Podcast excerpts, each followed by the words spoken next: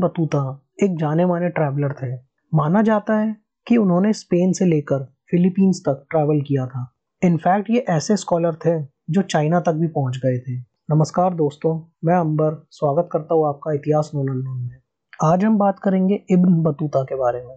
आज भी बहुत से लोगों ने इनका नाम नहीं सुना होगा, लेकिन जो इन्हें जानते थे, वो इब्न बतूता को मार्को पोलो से कंपेयर करते थे, क्योंकि मार्को पोलो ने भी चाइना तक ट्रैवल किया था।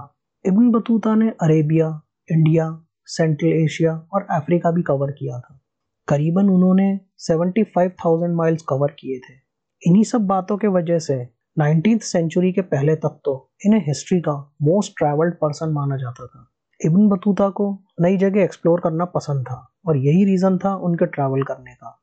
रिकॉर्ड्स के हिसाब से उस टाइम की हर इस्लामिक स्टेट में उन्होंने ट्रैवल किया था जिसमें कम से कम 40 कंट्री शामिल होगी। इनका जन्म 1304 में टैंगियर नाम की जगह में हुआ था। टैंगियर ये मोरक्को में एक शहर है। इनके फैमिली में ज़्यादातर लोग लीगल स्कॉलर्स थे। इसीलिए इब्न बतूता ने इस्लामिक लॉ की पढ़ाई करी थी। काफ़ी कम उम्र से ही उनकी हज पर जाने की इच्छा थी। इसीलिए 1325 में उन्होंने हज पर जाने का डिसीज़न लिया।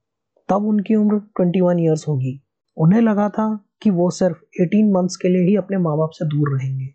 लेकिन असल में उन्हें वापस आने में काफ़ी साल लग गए थे, जिसके बीच में उनके माँ बाप की मौत हो गई थी। इस जर्नी में वो सबसे पहले कायरो पहुँचे थे। यहाँ तक पहुँचने में उन्हें 3500 किलोमीटर लग गए थे। कायरो के बाद वो डमेस्कस पहुँचे। वहाँ उन्होंने रामादान किया और बाकी पिलग्रिम्स के साथ आगे के सफ़र के लिए जुड़ गए। यहाँ से मदीना 1500 किलोमीटर दूर था और यहाँ से वो मक्का के लिए निकले थे। मक्का पहुंचकर उन्होंने अपने रिचुअल्स कंप्लीट किए और वापसी के लिए इराक की ओर गए। यहाँ पूरी दुनिया से कई सारे मुस्लिम लोग आए हुए थे। उन्हें देखकर इब्न बतूता को रियलाइज़ हुआ कि दुनिया बहुत बड़ी है और तभी उन्होंने फैसला किया कि जितना हो सकेगा उतनी दुनिया देखेंगे। वापसी में उन्होंने इश्फहान और शराज नाम की पर्शियन सिटीज़ को भी एक्सप्लोर किया था। 1327 में वो बगदाद आए थे। वहाँ उन्होंने एक पार्शली रोइन सिटी भी देखी थी, जो 1258 में हुलागू खान की मंगोल आर्मी के वजह से तबाह हो गई थी और उसके बाद कभी पूरी तरह से रिकवर नहीं हो पाई थी। फिर भी उस सिटी में कई चीज़ें थी जो बतूता को पसंद आई थी। 1328 में वो येमेन एडन और ईस्ट अफ्रीका आए थे। एडन में उनकी मुलाकात कई रईस लोगों से हुई थी। उनके पास बेशुमार दौलत हुआ करती थी, जिसमें कई बार बड़ी बड़ी शिप्स भी उस दौलत का हिस्सा हुआ करती थी। 1330 में ही visited Byzantine empire and lands of the Seljuk Turks in Anatolia इसके बाद समरकंद से होते हुए वो इंडिया भी आए थे। समरकंद जो प्रेजेंट डे उज्बेकिस्तान में है।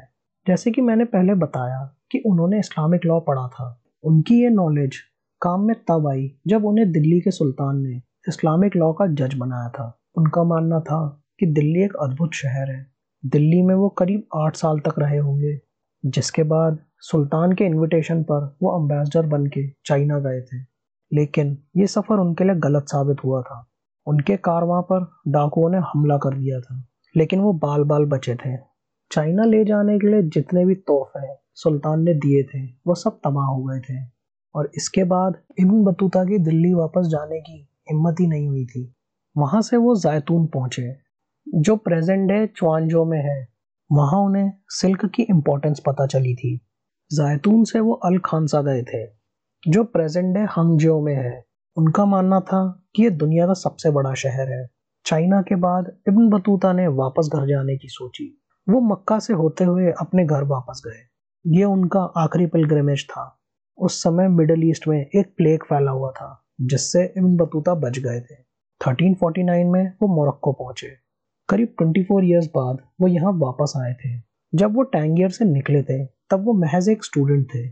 लेकिन अब वो काफ़ी रईस और फ़ेमस ट्रैवलर बन चुके थे और उनके पास कई सारे सर्वेंट्स भी थे। इतने लंबे सफ़र में उनकी मुलाकात काफ़ी बड़े बड़े लोगों से हुई थी, जिनके लिए वो कई बार कभी अम्बेसडर तो कभी जज बने थे। इस सफ़र में कई बार वो मरते मरते भी बचे थे। उनकी कई बीवियाँ थी और वो कई दफ़ा हज पर भी गए थे। दो साल बाद वो अपने अगले सफ़र के लिए निकले थे। इस बार वो मॉरिश स्पेन की ओर गए थे और अपने आखिरी सफ़र में वो टिम्बकटू तक गए थे। 1354 में वो वापस अपने घर आए।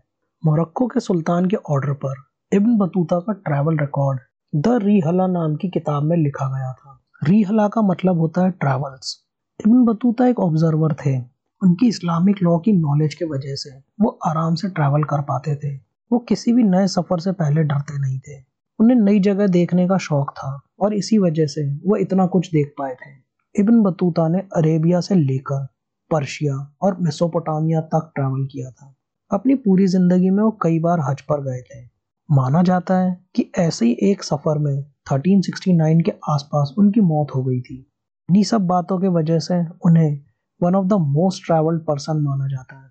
जानिए और भी ऐसे एक्सप्लोरर्स के बारे में आने वाले एपिसोड्स में। तब तक के लिए जुड़े रहिए इतिहास नोन अननोन के साथ। ये पॉडकास्ट आप मराठी में भी सुन सकते हैं। इतिहास नोन अननोन मराठी।